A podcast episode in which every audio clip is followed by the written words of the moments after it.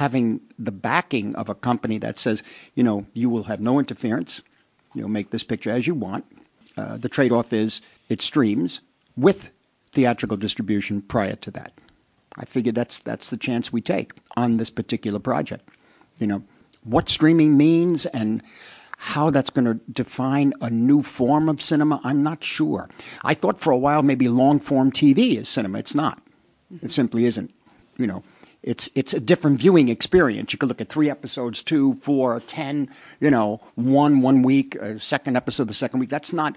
It, it's a different kind of thing. So there's got to be still what has to be protected is the singular experience of experiencing a picture, ideally with an audience. Um, but there's room for so many others now, and so many other ways, and there's going to be crossovers completely. The value how do you how do you say the value of a film that's like a uh, theme park film, for example, uh, the Marvel type pictures, where where the theaters become amusement parks? That's a different experience, and it's like it's not even. It's I was saying earlier, it's not cinema, it's something else. You know, whether you go for that or not, but it is something else, and they shouldn't be. We shouldn't be invaded by it. And so that that's a big issue. That's a big issue, and we need the theater owners to step up for that. You see, to allow theaters to show films that are narrative films. A narrative film could be one long take for three hours too. You know, it doesn't have to be everybody. It doesn't have to be a conventional beginning, middle, and end. Uh, but anyway, if that if that answers your question, I'm, I'm okay. Great, thanks. Mm. Um,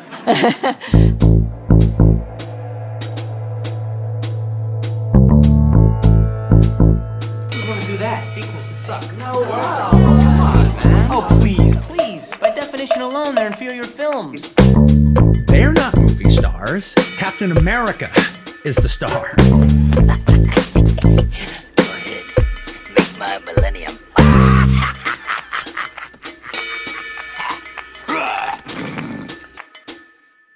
Hello, looters! Welcome to the Movie Loot, the podcast where we share the best, greatest, most entertaining, and/or weirdest film loot you could find. My name is Carlo, and we'll be sharing the loot today.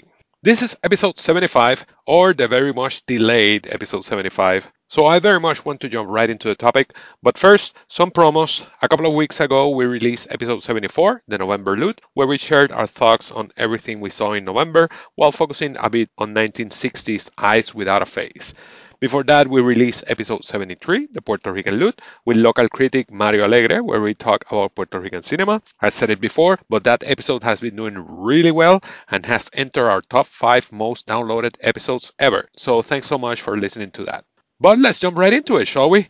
Our first episode of 2022 was called The Silent Loot, in which me and my friend Brian Scuttle talked about early silent films, and it was a great conversation. So now that 2022 was ending, I wanted to look at the other end of the spectrum, at the films that have been released for the new millennium. And for that, I have a great guest, founder and administrator of MovieForums.com, Chris Boyer. Let's go. The Millennium Loot. Hello, looters. Welcome to the Movie Loot. This is our last guest episode of the year, the Millennium Loot, where we will be talking about films released in the new millennium. And for that, I'm glad to be joined by a great internet friend, Chris Boyer. Glad to have you here, Chris. Thank you so much for having me. I'm really excited. Hey, Chris and I met about a year ago, right? Maybe two now. Uh, time flies pretty quickly, uh, or time doesn't really have any meaning anymore either, does it? Last two or three years have been like a blur. Yeah. Um. So we met about a year ago through a movie forum called movieforums.com, where he is an administrator, and I was an exile along with a, a, good bunch of people from another forum that went south. And I have to say that Chris and pretty much everybody at movie forums have been more than welcoming of us invading their space. Mm-hmm. Uh, so, how long have you been at movie forums, administrator or not? Uh, well, I created it uh, when oh. I was so so I'm both. I'm the founder, that, that's owner. One of the things that I wanted to ask you. yeah, no, I've uh, I started it when I was about 15, and okay. I've been running it for wow. over 22 years, which is almost 60% of my life. So really, really long time. I've been there since the beginning. The handful of people who have been there pretty much the whole time can tell you I didn't really know what I was doing at first and some would say I still don't, but I definitely know a little more than I did back then. And yes, no, uh, I remember when you came by, along with a lot of the other, I guess I'll say refugees. We get a lot of forum refugees as forums shut down. And when Yeah. you run a forum for that many years, a lot of forums come and go, and people look for new ones. But I remember thinking early on that a lot of you guys were a great fit, and you in particular, and uh, we've been so happy to have you. Actually, that's one of the things that I wanted to mention because ever since I joined, I've been impressed about a lot of things at the forum. I've been impressed at all the little details of the site because it, it is a very complete site. It's not only a forum because you have the, the film information, you have like a collection of reviews, you have lists, uh, even a podcast that comes out every now and then. Every now, you- you're being very generous with every Yeah. now and then, but yes. which you often co-host. But aside all of that, the longevity, like you said, it's been 20, 22 Twenty- years. yeah. 22 years, yeah. And I mean, at, at a time when most forums have died, movie forum seems to keep going strong. And what do you think is the secret? Uh, just constant change, really. Uh, just kind of rolling with it because it's changed so many times. You know, you mentioned uh, reviews. I mean, originally that was just me writing reviews, and when I got busy, there were just no new reviews. And then I brought some other people in, but then they got busy, and some people come and some people go, and it was years and years into the site's history until I finally said, you know what? Let's just take these reviews that are on the forums. Let's build a little tool to sort of pull them from there and reproduce them over here and formalize the process. Uh, and it was a lot of work and took a really long time. Um, and you know, obviously, you get reviews that are a little less polished now as a result. They're user-based reviews, but you also have way more. And I think our our user reviews are still really excellent. But things like that, right? Basically, like, oh, this isn't working. Change, adapt, you know, over time. And then I'm going to give a contradictory second response. Uh, don't change in certain ways, which is to say, don't try to become Twitter, don't try to become Facebook, don't compete with all the things that have been killing forums. Accept that you're a forum and lean into the strengths of the forum that social media can't compete with. And if that means fewer posts and traffic, which it has for the last few years, and and uh, it's still going pretty strong, but you know, used to be forums are everything. You know, they were social media. I'd rather have 300 really good posts every day than you know 600 little Twitter style nothings. So you know, accept that you're a forum, lean into being a forum, and people who want that will find it. That's one of the things that I've noticed in some of the forums I've been in that the alleged reasons that some of them have closed is that they want to try to be something else. It's really uh, like some of them have pretty much closed without even informing the users and it, it's been quite a journey so it's interesting like i said to see how the forum is booming uh, Yeah. it's still booming That's very One nice of you to say. Yeah, thank you. one of the reasons why I think the forum still stands strong as a recent newcomer is all these countdowns and little events and hall of fames that you all do i think it keeps the people engaged in discussions and, and goals and, and keeps that momentum going I, I totally agree. In fact, that actually probably should have been part of my earlier answer, which is, you know, the countdowns, they seem like this big official thing, but I had nothing to do with those. You know, people just did them on their own. They someone created a spreadsheet at one point and entered things by hand and calculated things by hand, and they just passed that around to each other. And then after a while, I'm like, you know what? I should probably help with this. I should probably make this a little easier and reduce some of the legwork. Like that's what what is an administrator for if not for things like that? You know, you can just do your moderation and fix bugs and worry about the site staying up, or you can do a little something extra. You can see when people like organically come up with their own traditions and their own habits like that, and then say, how can I help them? you know do what they want to do with movies so i think actually yeah formalizing the countdowns has been one of the bigger things we've done just like that just like the people are going to tell you what they want right and just just give them the tools Yeah, and as a matter of fact, right now the forum is about to unveil its top 100 films of the 2010s as a result of how many ballots we have submitted already. Uh, 59 so far, and that doesn't sound like very many because we're three days away from the deadline. But you know that most of the ballots come in in the last few days, so we're probably going to get at least a few dozen more. The big deluge is, is in the last days. Yes, always, always. Everyone puts it off, myself included. I wanted to get it off my chest, and so I submitted it a couple of days ago. um, that's actually the reason why I contacted you to be my guest in this episode because I hosted the top 100 films of the 2000s earlier this year. Was it earlier this year? I, I think it was last year, but again, time has no meaning. Yeah, you, you did a really good job. You're not you're not gonna say it because you're a modest guy, but I will say it for everyone else. He did a fantastic job, and I know it was both a lot of work, but also a lot of fun. No, yeah, definitely. It, it was very rewarding. So I, I really had fun with it. So we were often going back and forth during that time, and then we even recorded a brief podcast for the forum about that. So I thought it would be apropos to have you in for this. I thought, know, definitely Chris is the one to call for this. Yeah, now we're even. One podcast each. I'll, uh, it's my move next. so, aside from your work at the forum, what do you spend your time on? I know you like softball. I think you're a softball coach, right? Yeah, coach and player. Uh, I play on uh, six teams a week, every day but Friday during the summer. That's about half the year, though. So the rest of the year, uh, I just wait for it to get warm again, I guess. But uh, um, a day job, I'm a web developer, television producer, and semi-professional esports caster in my spare time. Okay, that's that's great. And uh, you said you started out 15 with this forum. You don't work in the industry, right? Well, you said you were a television producer, right? So okay, I Yeah, take but but, but yeah. but yeah, no, I'm not in Hollywood in any sense of the word. No. But at 15, what sparked that decision to create this forum?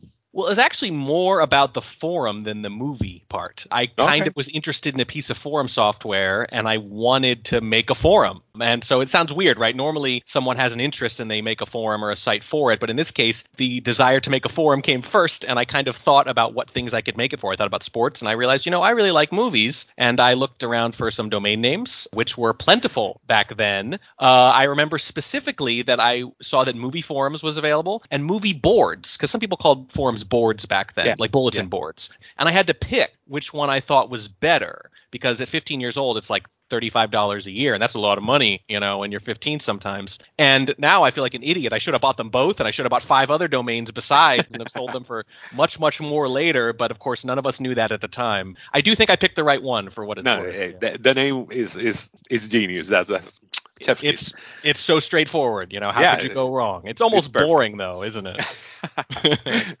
and uh, again, you've been 20, 20 something years at it, which is more or less the time that we're going to cover in, in this. oh, that's right. uh, yeah, in, in this uh, episode. So why don't we segue into that and let's talk about the millennium. And like I said before, this will be the last guest episode of the year at the Movie Loot.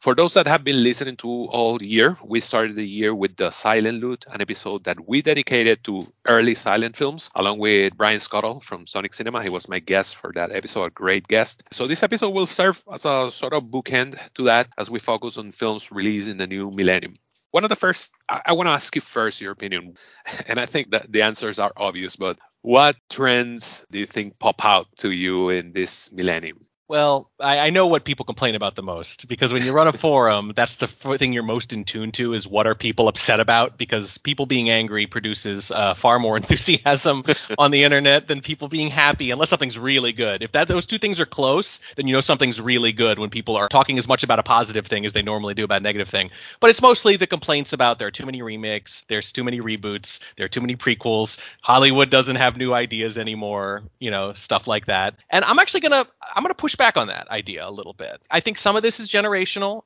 I think there were remakes and reboots and prequels when I was growing up, you know, before the millennium. But they were for things that were like noticeably dated and are something I hadn't experienced yet. So I liked them, you know, because it's only a reboot if you've already seen it. Otherwise, it's just a movie. Yeah. Um, I think the threshold for everyone is probably that that first time they remake or reboot something, you're old enough to have seen the first time. That's the moment you first feel old as a movie watcher, I think, when that happens. When you remember the original and then they're making it again for all those silly kids who never saw the original. i agree with you um, but i think that the ratio at which prequels and sequels and reboots are coming now is far more maybe i'm i don't know Mhm. I, I don't have stats but i think it's far more close than before uh, You think there's just more of them, yeah. yeah Well, that that could be, but one of the things that's really hard to gauge is that there's more of everything, right? Like there's just so much more being produced, that it makes it very hard to tell what there's more of relative to everything else. So maybe, I mean, I, sometimes I wonder if we're actually producing fewer original ideas, or if it's just that the appetite for entertainment just keeps expanding. And even if you produce more original stories than ever before, you're still going to need to tell existing stories more to keep up with that ridiculous demand because you get people who watch two movies a day uh, on our Yeah. site uh, every single day, or even one movie a day is a lot. And when you do that, you run out almost after a while. so I think I think there's an incredible demand for entertainment more than there's ever been, and that makes it very hard to say how much of any of this is happening because we have so much of everything now. Yeah, yeah, I, I agree. But there are people that say that, like I said, there are times that you go to the theaters and every single film is part of a bigger franchise Yeah. or an established IP, and there are less and less original films. Everything has to be tied to a certain IP, whether it is a comic book, which is the other the other Mhm. uh, maybe trend that we can touch on, or a video game, or or some already established franchise. For example, and, and I'm gonna jump into a comic book topic maybe, but stuff like Spider-Man and Batman, which are pretty much being rebooted every four years or every five years, I think that's that's like too much. Yeah, that those examples like really stand out. Obviously, like we're at the point where Batman is basically like James Bond, where it's just like yeah. you know what I mean. Like it's basically the same kind of character. I Yeah. think you've actually raised a really good point, which is that so obviously it feels like this. It feels like this to me too. Even while I'm sort of like pushing back on the idea, I also have the same emotional response that you're talking about that I think you have and most people have.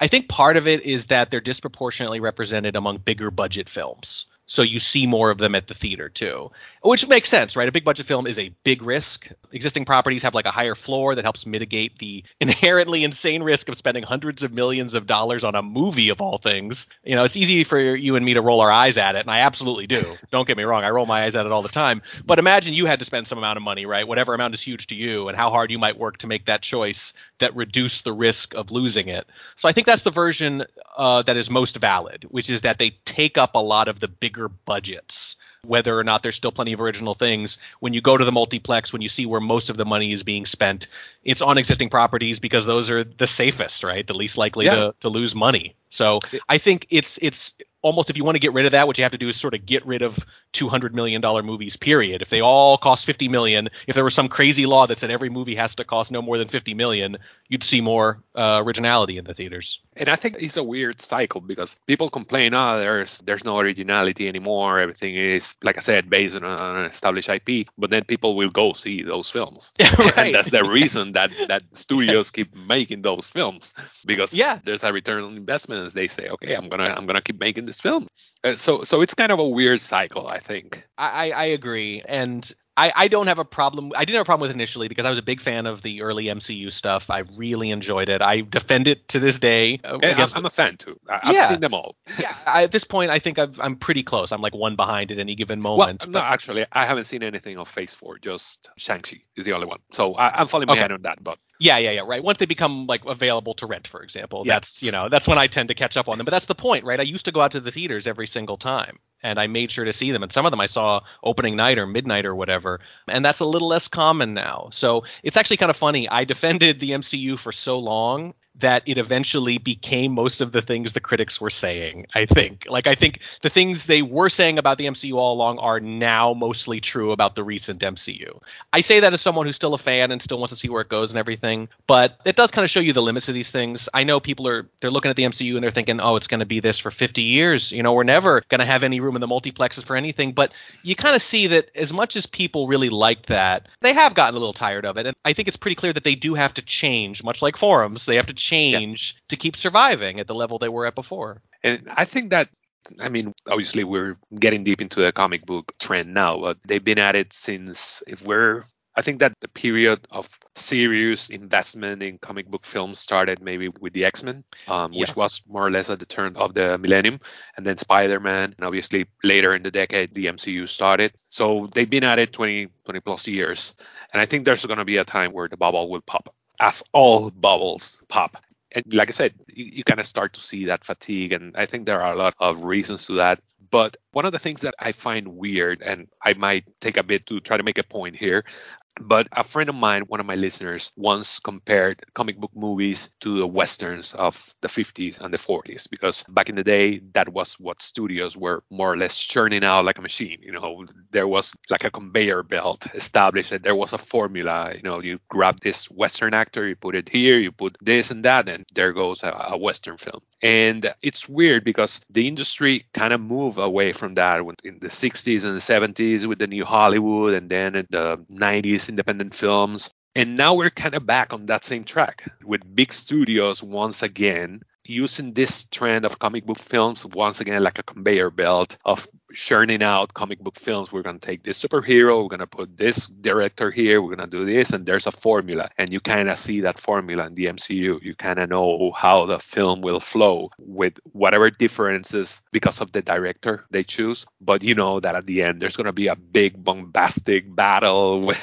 that That's the formula. And there's going to be that little post credit scene that's going to tie everything together. So I find it kind of weird that we're going back to that instead of maybe in a way supporting more auteurs and, and independent artists. Just going back to that system that studio system. Yeah. Well I, I think that's I think that's a good point, and I think there's a, a kind of a cyclical nature, like you mentioned with the westerns, yeah. that you know we jump forward 30 or 40 years, and there might be something similar happening, but with some genre other than superhero films, yeah. right? I think the real challenge for for the superhero films is that this was never really sustainable. Like first of all, it's just the utter domination, like you just can't keep it up, but also that what I mentioned earlier, moviegoers just kind of getting tired of it. If it is formulaic, people will catch on to that. Even the the dull-eyed masses or the people who love the MC, you know, whatever you want to think of people who love the MCU or the people who let's say love every single MCU TV show and movie no matter what and don't think it's gotten any worse. I think that's a little silly maybe, right? To not be able to see it clear-eyed. Um, say what you will about those people, but like they have limits to this stuff too right? You can't trick yourself into being moved by the exact same story over and over again without some creativity to it. And this is what happened to comic books themselves, right? Is that they've become, let's say if you went to the 80s and 90s, they've become a niche thing after being a dominant cultural form for for kids for decades. And that changed. Well, why did it change? Because they're telling serialized stories. Well, what happens with serialized stories? Well, they have to end, right, to be a proper story. And if they don't end, what do you get? You get people dying and coming back from the dead yeah. you get clones you get multiple universes you get all these fake contrived ways to try to keep the story going and make it seem like it's a continuous story when you're really telling a new story over and over again those were the original reboots right and it became like retconned. Comic book fans know all about the word retcon, which was retroactive continuity. It's where yeah. you write something that is not really consistent with what came before, but sort of changes the past so you can kind of hand wave it away and make it sound like it all makes sense because I don't know quantum mechanics or whatever, right? Whatever made up reason you want to do. And that's what happened to comic books is they become like this retcon nightmare, and then eventually people go, eh, too much work, too much work to keep up with comic books is like a job. And the movies, let's be honest, they're starting to get there just barely. This phase four stuff, there's all this multiverse stuff now. It's getting complicated. I've heard a lot of people say, oh, I missed a couple movies or I didn't watch the Disney Plus shows. Oh, I'm not quite getting as much of it out of this as I, I think I could. And sometimes you can't even follow it, although they're pretty good about that. But that's getting harder for them to do. So one of two things is going to happen. Either it's going to fade off and all the critics can stop complaining because it won't be so dominant anymore, or they're going to have to get really creative and find ways to keep this fresh so that it isn't so formulaic anymore. Like those there's no third option, right? It's to be one of those two things or some combination. One of the things that, and, and maybe you can give me your perspective as a TV producer, but one of the things that we've already started touching on is TV. And, and TV has also played a big part in this millennium because this millennium, uh, before jumping and tying it into into comic books, but this millennium is also credited as a new golden age of television, which started with The Sopranos and stuff like Breaking Bad and a new type of TV show with more quote unquote quality but then you get all these comic book shows and there's an acronym that i don't remember now but that people used to say that uh, a fear of missing out FOMO, F O M O. Yeah. There's that fear of missing out because oh, I haven't seen, like I said, I haven't seen the Disney Plus show or I haven't seen this show or that show, and it's all tied together. Will I miss out? Will I understand this or will I get that? Do you think that's a negative? Well, I mean, it definitely is a negative for what they've been trying to do because what they've been trying to do is total media entertainment domination, and they've done that. That is not consistent with that FOMO because there's only so many hours in the day, right? If it's not something people can jump in and out of mostly, they're going to lose people. And it will, however, increase the fervency of the fans which is to say the people who love the MCU and absorb all of it really love it. And they live or die with these characters and they talk about them all the time. We have a couple people on our site I would say who are like that. And God bless them you know I'm not trying to judge those people. But it's a different experience for them than it is for you or me or someone who catches most of it or you know God forbid people who only watch one or two of the movies or none of the shows. So yeah I think what it that FOMO you see it in video games too. You see it in the original comic books. You make it so that the people who stick with you have so much invested in it that they are super duper fans, but other people gradually fall away and it becomes that niche product. So I think the TV shows have kind of hurt them in that regard, which is to say they they already had plenty of super fans. What made the MCU different was that everyone was in on it. You know, it was very widespread, majorly into the mainstream. That's what made this different than, you know, X-Men was a hit here and there and the first Spider-Man was a hit. They weren't dominating. That didn't lead to anything. It's the MCU specifically that we're really talking about here, I think, as opposed to the odd superhero film here or there. It's the ongoing story, it's the buy into the whole universe interconnectedness. And I think with that, the TV shows have really kind of diluted that because they put people in that impossible position of do I watch everything? Do I watch every single episode of the show I maybe don't think is that great just to keep up? And then it starts to feel like work, and that that can't last. Yeah, and, and Star Wars is kind of following on in, in the same formula, right? And I don't know, I don't know, like I said, how how much of a good idea is that on the long run? Another question that I wanted to ask, since we're already knee deep in MCU talk, why do you think that I kind of know the answer, but why do you think that DC hasn't been able to capitalize on that fervency of comic books, considering that they have probably the two most popular heroes out there, you know, Batman and Superman? Yeah, well, I'm going to double on Superman just a little bit. I'm going to say that while he's historically popular, he's ill-suited to to modern day stories. Um, yeah, I, I, I agree. Yeah, I don't think. Now, I think that's a shame I don't really I'm not I don't really jibe with a lot of modern storytelling conventions as much as some people. I like the old fashioned stuff a little more often, uh, classic literature. Like I, I try not to get stuck in like what do people today like too much because we already have a lot of that. It's a lot of work to bust out of that and appreciate older kinds of stories that frankly were way less heavy on characterization. Right? Superman is more of an archetype kind of thing. He's not really like a person, and that's okay. It's okay, but that's not what audiences are used to anymore. So it might be fair to say they have one big hero, but arguably the single best. Batman is the single coolest superhero, period. if I didn't know anything about the director or the history of the movies or anything, and you just said you have to see one superhero movie, what's the one you're most likely to like? It's a Batman movie. No question. I don't even have to think about it. But your question still holds, right? They have a lot of good talent there. Honestly, I don't think it has anything to do with the characters. I think it just comes down to boring logistical competence. I don't think they did the hard work of planning it out, putting the right people in charge, and committing upfront to this is how we're going to do it. It's going to take a while. It's going to be a risk, but we're not just going to put a movie out and then put another movie out and then put a third one out and then sort of pull them together, right? You can't do that. You can't tell a story like that. You can't do this thing that has basically never been done at this scale. Not even going to say cinematic history, maybe in storytelling history, but definitely in cinematic history. You can't do that by the seat of your pants. You can't do that on the fly. You can't just make that up as you go. It's a disaster. So I think it's just not being willing to put in the work up front to make it happen.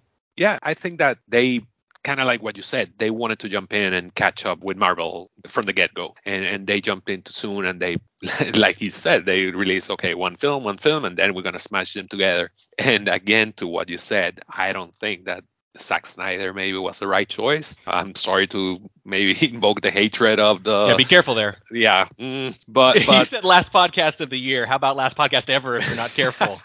Zack Snyder fans, and I, I, one of my, bro- my brother's a huge Zack Snyder fan too, so I know what this is like. Uh, yes, they're fervent about that guy. So you're you're trying to tread very lightly here. Uh, I'm I'm gonna give him some slack to the extent that I don't think that maybe he was i mean he was how many films deep? Like three or four films and, yeah. and most of them hadn't been that well received.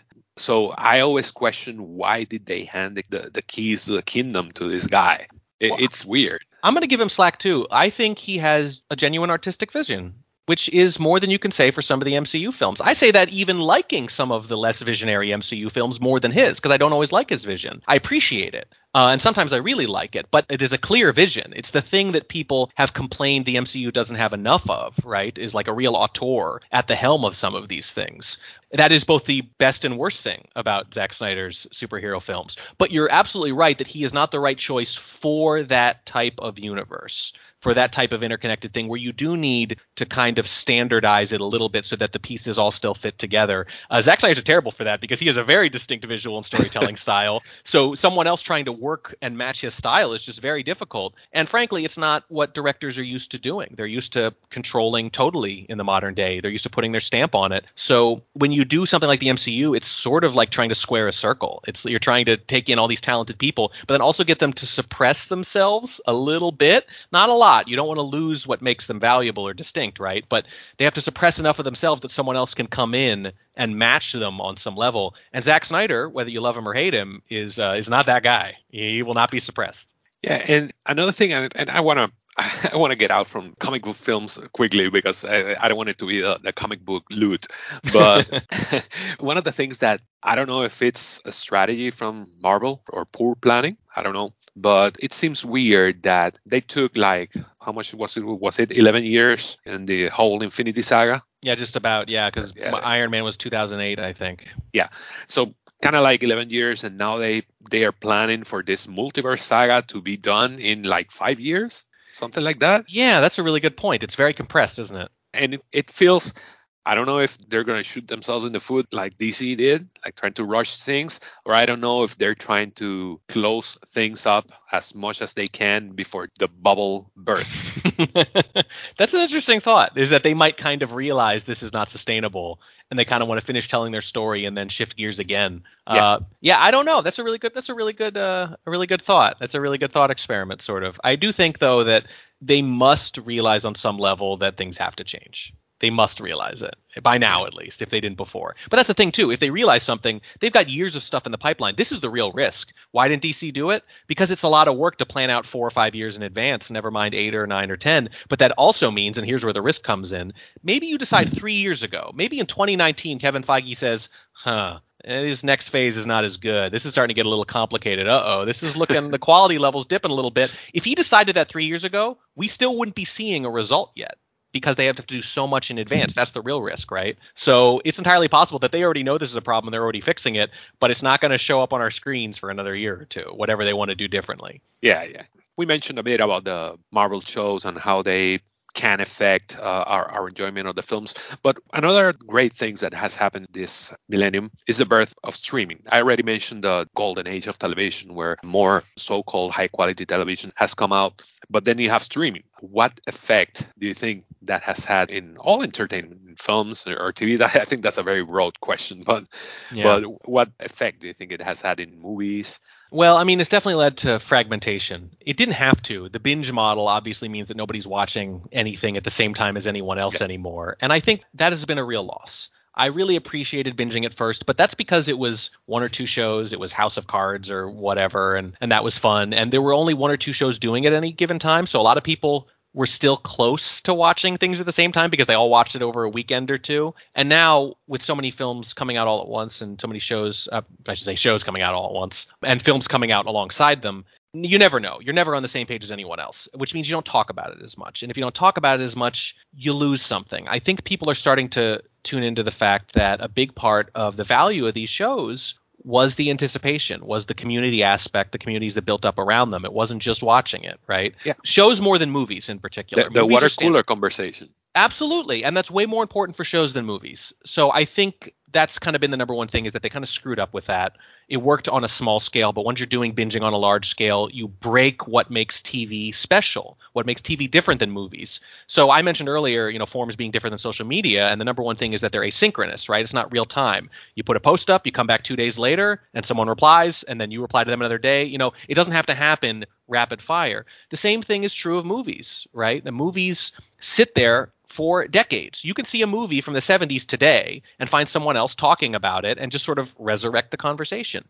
That's not TV. TV actually is naturally more like social media. TV needs to be reacted to, you know, week by week. So I think that is something that they kind of messed up originally with the streaming model and are just trying to figure out. We've seen some streaming shows since, you probably noticed this, that are coming out week by Yeah, week weekly, again. Yeah. or more likely they've split the difference in a really nice way. The first one or two come out at the same time, or the last two come out at the same time, but in between it's week by week, and that's been way better. I think that's been way better. But honestly, to answer your question a little more directly, what's the biggest difference as a result of streaming and all the increases in streaming? Uh, it's actually a very boring answer. It's just that so much freaking money has been thrown at it that it has warped the entire industry, and it has not been money well spent. I mean, there are you're seeing it left and right. Streaming services have topped out on their subscribers, or they're losing subscribers. They are cutting back their media budgets. Uh, they absolutely have to. They're raising their prices. You know, that was living on borrowed time. It was never sustainable. Just like the MCU isn't really sustainable. I think it was just the industry warping tonnage of money thrown at creators for a while there is ultimately the biggest thing that happened, even though it's a pretty boring answer. I was actually making a point about that on Twitter today to someone else. Uh, I was talking about AMC Plus. Like, how did they thought that they could be sustainable and that they could be a service with all the competition of Netflix and Apple and Disney Plus? But I was telling him, you know, this is a fight. I mean, this is a like to tie it to the conversation about bubbles before. This is a fight right now. They're all fighting. This is a new product, a new thing, and they're all fighting to stay in there. And and like all bubbles, you're gonna see like a hundred different streaming services pop up trying to grab a slice of the pie. And at the end only two or three are going to stand tall but they want to be that one. So they're going to try to be that one. They're going to do their best to stay but at the end they're all going to fade I, I, think that's probably true. But I also am even more pessimistic, which is I think even some of the winners are going to look back at how much money they spent and realize that they still kind of lost, you know, that they didn't have to do it that way. I think yeah. they're fighting for a prize, but I think the prize is also not as good as they think it is. you know, I, I understand when it's when it, when it's new, the money that Russia is in is not just to be first, but it's also because you don't know how big the new thing is going to be. And yeah. I think they're learning that streaming is not going to be quite as massive in terms of actual money making as they'd hoped. And speaking of new things, I want to shift a bit into one of the last things that I want to touch. One of the things that we've seen also in this new millennium and pulling it back into films is the let's say the rise of A24, which is one of the most renowned studios right now to produce films of uh, I want to say quote unquote high quality. And, and it's been interesting to see them try to produce original ideas and try to fight against those trends that we were mentioning at the, at the beginning, like uh, prequels, sequels, reboots. And they've come out with hit films like Hereditary, like Moonlight, like Ladybird, Ex Machina, The Witch, or stuff like that. What do you say about how A24 is working and what they're putting out? Well, personally, it's what I find most interesting. Like, if I could construct what I want out of the film industry right now, it would be that thing I alluded to earlier. Instead of $300 million for one movie, I want six or seven movies for 40 or $50 million each. Yeah. You know, I want as many different ideas because the real benefit of technology should not be that CGI can be in every shot. The real benefit of technology should be that you can use CGI to make very good looking movies for tens of millions of dollars rather than hundreds of millions of dollars. To me, that's the real benefit to moviegoers of CGI increases and special effects increases and camera quality and all that. I love that they exist. I love that they have this brand for weird, risky movies. It's exactly what I want the industry to be doing. And it is sort of the counterpoint to the MCU thing, which is, you know, it is the other way around, but it still has a brand. It's interconnected in, in a sense. The stories are not interconnected, but when you hear A24 films, certain things come to your mind. Yeah. And it's not as reliable. When you go to see a Marvel film, you have a really good idea what you're getting. When you go to see an A24 film, it's not as clear, but you still get something. You still have a general sense of the concept. You're going to get something audacious. You're going to get something a little raw and uh, interesting and risky, and that is a brand in and of itself.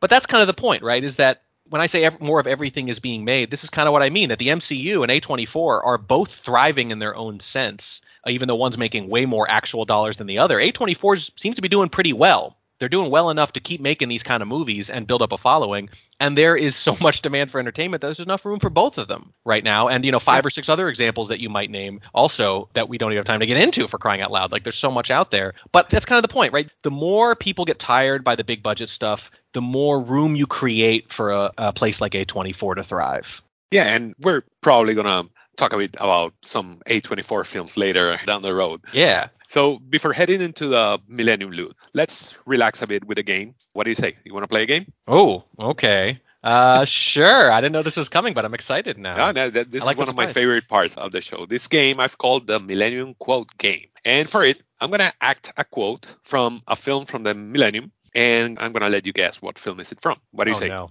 Uh, I'm sure. I might embarrass myself, but I'm, I'm anxious to try. Not more than I'm going to embarrass myself acting them out. Uh, let's start with an easy one. I think. I have a competition in me. I want no one else to succeed. I hate most people. That Which one is, is it? That is Daniel Plainview from There Will Be Blood. It helps that I rewatched that just about a month and a half ago. Otherwise, I might have needed a couple of minutes. You got it. You yeah. got it. Let's go with another one. A wizard is never late, nor is he early. He arrives precisely when he means to.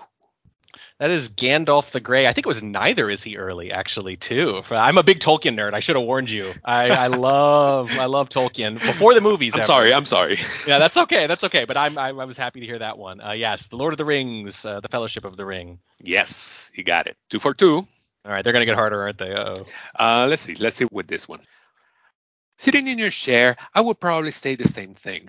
And 999.999 times out of a million, you would be correct. But in the pages of history, every once in a while, fate reaches out and extends its hand. So the first thing that came to my head was Kill Bill when she finds out she's pregnant. But I, but I think, oh, that the end of the quote is making me doubt myself and thinking that it's just a very similar quote from another film. I'll say Kill Bill, Volume Two. You are close. It's Oh. Tarantino, but it's Inglourious Basterds. That's right. Oh, I was. Oh, oh, that one's gonna bug me because Bastards is one of my favorite films. But Yeah. there's a very similar line, I think, in Kill Bill, if I remember right. Uh, she finds in- out she's in- pregnant, and there's a hole in the shotgun uh, in the door, and she says, you know, any other day you'd be right, I'd be lying. Ah. Is that the, the final conversation with Bill, or, or... No, Oh, I think no, yeah, you it's said- the, assa- yeah, yeah. the assassin who attacks her just as she finds out she's pregnant. Yeah, and there's yeah. a very similar line. This is me just rationalizing my failure, by the way. It's like, oh, I was so close because of this other line. Uh, Tarantino have- cribbing from himself, I think. I, I haven't seen Kill Bill in, in a while, so maybe I, that's why. Is that the second part? That's I right. Think it's uh, the second. I think it's yeah. volume two. Yeah. Oh, that one's gonna bug me though. I should have gotten that. let's let's try another one. Okay. Let me ask you something. If the rule you followed brought you to this, of what use was the rule? Okay, you did the voice really well there. That is Anton Chigurh in No Country for Old Men. Yeah. Uh, absolute cla- modern day classic. Ah, definitely. Let's go with And I should point out, I had his haircut when I was a kid. That bowl cut for when I was 10? Oh, yeah, I, I rocked I, that. I think a lot of people had that haircut. he made that haircut scary somehow. Least intimidating haircut in the world otherwise, though. Wasn't it scary before? Eh, for a different reason. Let me see how I can make this one without waking up my kids and, and at a lower volume. so you do know the difference. If you deliberately sabotage my band, I will fuck you like a pig. Now, are you a rusher or are you a dragger? Or are you gonna be on my fucking time? So that one I actually knew from the beginning, where you said, "So you do know the difference because you hit the word do the exactly the right way. Your inflection was really good there. That is Whiplash, which I also rewatched just a few months ago. I wanted to see if it held up, and oh my god, it totally Ah, does. By the way, It's such a great film, definitely. your acting made that one easier because you said that first sentence just like he does. And, and, and I couldn't scream louder. Oh yeah. So you do know the difference, like just like that. yeah, Yeah. love that scene. Yeah. Um, let's see this one. There's gonna be two guys talking. okay. Oh, who the fuck are you? I'm the guy who does his job. You must be the other guy. Oh, uh, oh, oh, oh, oh, oh. Is that The Departed? Yes. Ah, Mark okay, Mark- yes. Marky Mark. Marky Mark. That's what I thought so. But I was worried that I was doing the same thing, that I was taking a similar line and, and moving it around. Yeah. You're doing good. You're doing good. You just missed the one. Which yeah, is but it's the one You. but of all the movies you've listed, that was my favorite of that list, and I missed that one. So Let's see. We have four left. Got Let's it. go with this one. All right. Look, you're probably going to be a very successful computer person, but you're going to go through life thinking that girls don't like you because you're a nerd. And I want you to know from the bottom of my heart that that won't be true. It'll be because you're an asshole. Yeah, that's the social network. That's the opening scene, and Yeah. uh, it's a really great scene. Yeah, definitely. Uh, let's go with uh, number eight. I cannot begin my day with a confrontation, please. I'm delivering the dress today, and I can't take up space with a confrontation. I simply don't have time for confrontations. Oh, okay. So here's the problem. Uh, this is either a movie I saw once, and I'm not sure it's from that, but I'm doing it from context, or it's a movie I haven't seen, and I'm also going to be kind of guessing from context. The first would be The Devil Wears Prada, and the second would be Phantom Thread, which I have not seen yet, and I'm really embarrassed about. You have to choose one. Uh, I will say The Devil Wears Prada. Oh, was it Phantom Thread? Phantom Thread. Yeah. I see. I haven't even seen it, but I'm like, this makes Ah. perfect sense. It even sounds more like PT to me. It's, So it's- like, I should have. That's my fault. I have had that on my watch list for like two years, and I never quite get around to it because I know it's going to be challenging and subtle, and I have to be in the right headspace to take in one of Anderson's films. You know, I'm still torn on my top five, but we might talk about that one. we might talk about that. Okay. Yeah. Well, now you know in advance that I don't have that much to say about it yet. so let's go with the last one. Le- Okay. The last two. Look, memory can change the shape of a room. It can change the color of a car, and memories can be distorted. They're just an interpretation. They're not a record, and they're irrelevant if you have the facts. There's Memento. Yes. Good. Excellent, excellent film. And the last one. Ooh. Oh yeah. Baby, you are gonna miss that plane. Oh, you are gonna miss that plane. Oh, oh no, what is? Oh, oh, I'm blanking. I feel like I'm so close, but I can't. I don't know. I don't know that one. Before sunset. I never saw it. I still No? haven't seen it. No, No. Have you seen any of them? Sunrise. No, Sunset? No. no, no. Ah. That's to my everlasting shame. I know. I do have, for a guy who's run a movie site for 22 years, I do have some really weird, conspicuous gaps in my movie viewing. Uh, We, we all have. We all have. I always say it's I'm too busy writing code and fixing bugs to watch as many movies as the rest of you guys. Okay, if you had to run the site too, you would have some weird gaps. Since we're talking about the Millennium Loot, I haven't seen Mad Max Fury Road, and that's I think that's my, my biggest blind spot. So Wow. You, so you have. didn't you didn't decide to watch it for the for the countdown?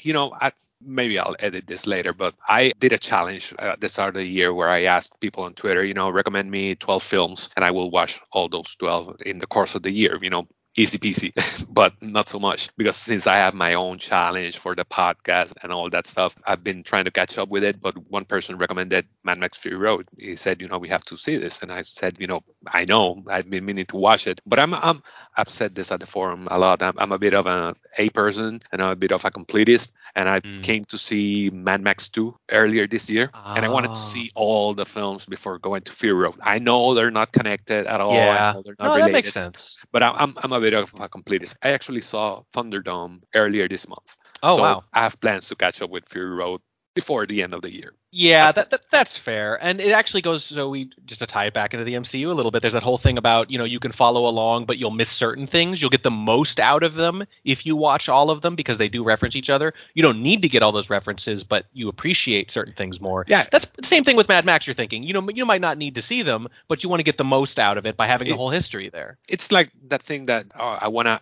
experience it as most people experience it, you know, like watching Yeah. them in succession. So that was my reasoning. But like I said, we all have gaps. So Yeah, we all have gaps. I tell you what, I've been meaning to rewatch it anyway because I only saw it the one time, and uh, I want to see how well it holds up. So maybe we'll both watch it pretty soon, and we can both sort of talk about it in one of the threads. Oh yeah, definitely. So it's time for our Millennium Loot, the moment where we will take turns in sharing our top five films from the new millennium, or just five films you want to put the spotlight on. It, it doesn't have to be your top 5 Mhm. your exact top five, but just five films that you want to share. We'll start with your number five and take turns until we reach our number one.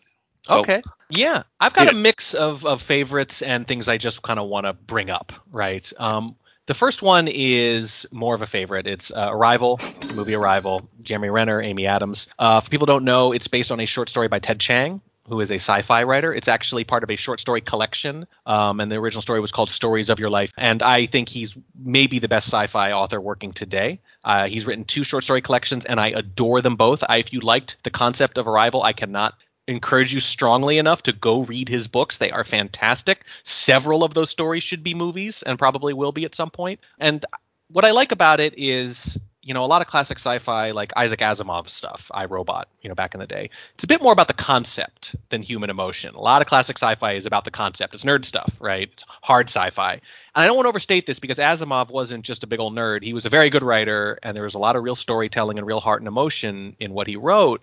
But the characters were thin compared to modern sensibilities. We mentioned earlier people want modern characters to be very deep. And modern sensibilities increasingly put character depth front and center.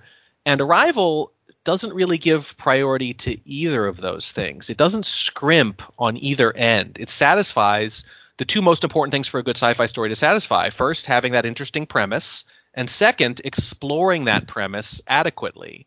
And then, in addition to the sci-fi stuff, on the human side, it explores the premise through the lens of human emotion and experience in a, a, really beautiful way. I just I can't remember seeing a sci-fi film where I honestly couldn't tell whether or not the human side or the sci-fi side was doing more of the heavy lifting. Like I honestly can't tell. It feels like it's exactly 50-50.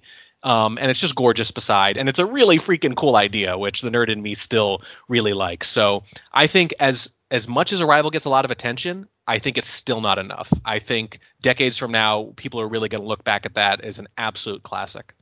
I'm, i like it, but I, am not as much of a fan as most people. I love pretty much almost everything I've seen. I, all I've seen from Villeneuve. I haven't seen Dune and I haven't seen his first ones, but I, I don't know if it was the thing that I kind of figured out the twist halfway oh, through. I see. And that kind of like pushed me away a bit, but I still liked it. And I have to say that one of the first sequences when they're entering the ship for the first time, mm-hmm. I think that's one of the most intense uh, scenes that I've experienced on any film. And uh, Villeneuve has that ability because he, he does the same in Sicario. The first, um, yes, when they're running in the trucks to that first encounter, that's a whole hell intense scene. Yes. Um, and and you know what with so many movies about aliens and things like first contact getting audiences to kind of sit up and be excited about another example of it is really hard now the degree of difficulty on an alien film uh, not to give anything away, I think the yeah. premise, people understand there's aliens of some kind, is really difficult. And you're right, it's just purely down to his skill as a director that he can give that moment, that first entry into the ship, like real weight and a sense of reverence and importance. So I think you, are absolutely right, though, that, you know, even if you didn't like the rest of it maybe as much, I think we probably agree that, that early on is really the height of the film. Yeah, but I still liked it. I, have been meaning to watch it, mostly because I've seen that's like most people's favorite from Villeneuve. Uh, so I've been meaning to rewatch and see maybe if okay now I know what's coming, so let's see if I can engage more with the film from a different perspective. You're totally right. That absolutely happens sometimes. When there is kind of a twist or a mystery, like a murder mystery, it can make it very hard to appreciate the film the way the filmmaker wants because they go into it knowing it. And sometimes you go back and watch, and you're right, you focus on other things because you're not focused on the plot so much. So yeah, that that might be true. A rewatch might uh, might land differently. Yeah. Okay, so my number five, this is a very uh, emotional and favorite choice. And I'm going with Hugo from Martin Scorsese, 2011. This is my favorite Scorsese. Uh, most people know that I'm not that big on Scorsese. Not that I don't like his films, I like most of them, but I usually fail to connect with most of his films. They're pretty much distant to me, and, and I admire the craft and I love the guy. Scorsese seems to be a really cool guy, and I love his uh, commitment to cinema. But that's one thing that really shines through on this film. And the reason that I'm starting with this film is that this film played a huge part in why I love early silent films and films in general. I mean, I've, been a film fan since way before the film came out, but seeing this film really opened my eyes and opened like a new dimension, so to speak, kind of like Hugo himself, to a lot of that magic that is behind films. I had seen Méliès, A Trip to the Moon, before that, but mm-hmm. this really sparked my interest in his films. My wife even bought me like a box set of Méliès shorts, hmm. and I started to devour them, and I become like a, a huge fan of his work and of many silent films, which I talked about in the first episode of the year. And the way that Scorsese takes this fictional story and weaves it into the real story to sort of bring forward his love of cinema, I, I really appreciate it and I really love the film. Yeah, I mean it is a love letter to cinema, really. And I think it's boy, isn't it interesting the fine line between formulaic and like beautiful homage? Because we talked earlier about comic book films and having a formula, and then you look at this other thing, and if you were like an alien on paper, just kind of reading these things, you'd go, well, isn't this the same thing? It's just like all these references, and it's all isn't that a formula? It's like, well, not really, right? This is why it's so hard to actually talk about some of these things because it's really just about is there like a soul behind it, you know, and what is the intent and what is the motive? And I, I think you picking Hugo actually really underlines that point really well. So that's it's, it's lovely. Yeah, thank you. Uh, what's your number four? Uh, I'm going to go with this is not exactly one of my favorites. This is more I want to draw attention to it, but it's close to being a favorite anyway. It's The Square, which I think is from 2017. It's a so. kind of a yeah, it's sort of like a almost like a faux documentary style kind of a little bit. I'm exaggerating with that, but it has that feel of it. Kind of very understated, very minimalist about an art installation called The Square and the people around this art installation, the journalists writing about the art, the curators of the museum, everyone around this thing. I actually recorded a podcast on my own discussing it with our members Slappy Davis and Neba. And it's probably my favorite of all the podcasts I've done, actually, because there is so much in this film to talk about. It's so layered. There's so much going on. And what I like in particular that I really want to highlight is that the art pieces in it, and particularly the, the titular square, feel like real art pieces. They're good enough and interesting enough to feel like they could exist in real life. And I'm always really impressed when something like that happens. Like sometimes you have movies that are about a writer and they have to show you some of the writer's writing. And that's tough because they have to have fake writing that is good enough to feel like a real good writer's writing. You know, like if you have Hemingway in a movie like Midnight in Paris, you have to write Hemingway. You have to write half decent Hemingway in your movie. Um, and the same thing is true here. If you have this movie about art, even though it's sort of making fun of the art, but not cheaply, it's kind of critiquing it. It also needs the art to be good enough to feel real. You know, and the best satire is like that. The best satire doesn't just hate the thing or just mock the thing it's making fun of. It actually really loves it too and understands it on a deep level so that it's able to critique it. And I don't really want to say too much more about the square because I think it's best discovered, but I will say there is one scene in particular in the square that is one of the most amazing scenes I have seen in any movie ever. And I will remember that until I'm 80. People who've seen it call it the Monkey Man scene. I won't say any more than that, and I don't think calling it that gives anything away. But I really do hope that if anyone is intrigued by the phrase "monkey man" scene, they will watch The Square and check it out. Okay, I, I have seen that film listed. It, it, it's foreign, right? Technically, yes, but it is uh, it is English language. Um, Okay. Um, I think I can't remember which country it was made. I think it might have been Norwegian, but don't quote me on that. But I think I've seen it mentioned because I think it either won a foreign film Oscar or or the Cannes. What is it? The name of the prize? Uh, the the Palme d'Or. Oh, I oh yeah, yeah. it won. Yes, yes. Yeah. Um, it did win the Palme d'Or. I just double checked just to make sure. Your memory's Yeah. quite good. It won the Palme d'Or and it was nominated for Best Foreign Language Film. Yeah. But even the foreign language thing felt a little silly because it you wouldn't know it was foreign language really from watching it. I don't think. Yeah, but I've seen it mentioned, but I haven't gotten around to it. But I have it on my watch list, so I'm I'm gonna start to try to prioritize it. I hope you like it. Okay, so for my number four, um, I, I hadn't noticed, but the same year as you, 2011, I'm going with Melancholia. This is Lars von Trier, starring Kirsten Dunst. Have you seen it? I have not. I've seen some Von Oh. Trier, but I am very uh, behind on Von Trier stuff. Uh, this is actually, I think, the only von Trier film I've seen. Ooh. But I'm gonna read what I wrote. I think I wrote this the same day that I saw it. This was probably 10 years ago or more. Still not sure what to think about it. It was beautifully shot with a very eerie ambience. Performances range from solid to great, but I just can't put my finger at what didn't work. The pacing, the characters, I don't know. But then I edited the review and I wrote, The film has surely stayed with me in a creepy sort of way. I haven't stopped thinking about it. And I think that's the best I can say about it. And ever since I saw it, I haven't stopped thinking about that damn film. and it's uh, the more I thought about it, the more I learned to appreciate it. It's uh, I don't want to say beautiful because it's not beautiful as in a oh so pretty, but it's an excellent portrayal of depression, of grief. It's so the whole ambience and the whole mood that the film gives you sticks with you and gets under your skin and crawls under you that, that you can't stop thinking about it and, and that's the main reason why I wanted to put it on this list. It, it's gorgeously shot. The cinematography is beautiful. I don't remember who it was, but it looks great and I recommend it to any cinephile. In case you don't know, I don't know if you know what it is about, but A, a little bit, yes. Um, Okay. And and based on what I know about Lars von Trier and uh, the fact that it is some, apparently a lot about depression and things like that, Yeah. I, I was sure I'd read wrong when I heard what it was about. I'm like, this doesn't seem right. These seem these things don't seem like they would link up. So I am intrigued, and in particular, based on the way you just talked about it. Those kinds of films are always really interesting. Obviously, I can't talk about the film on a granular level because I haven't seen it, but Yeah. I know the kind of film you're talking about, where sometimes even on paper you're like, why why do I like this? I don't know why I can't stop thinking about this movie. Exactly like you said, it gets under your skin. For me, that film was Magnolia, or that's one of the examples. It's the first one I think of. Yeah. And I can't always make an intellectual argument for those things. You know, I try to, I over intellectualize stuff, and that only makes it all the more powerful when a film like that completely subverts your intellect and crawls into your heart, sort of, and just Yeah. won't leave until you think about it some more. And it And- sounds like and- this was that kind of film for you, and that alone makes me want to see it. Yeah, and I, I won't spoil it, but the ending is one of the most haunting things I've seen on, on any film. So it's it's great. After reading what I wrote years ago, a decade ago, I'm willing to say now it's a great film. Definitely. Okay, I'm putting it on the list right now. Then you you totally sold me. I'm gonna move it up the the massive watch list that I don't have time to get through. I'll move it up. Okay, so what's your number three?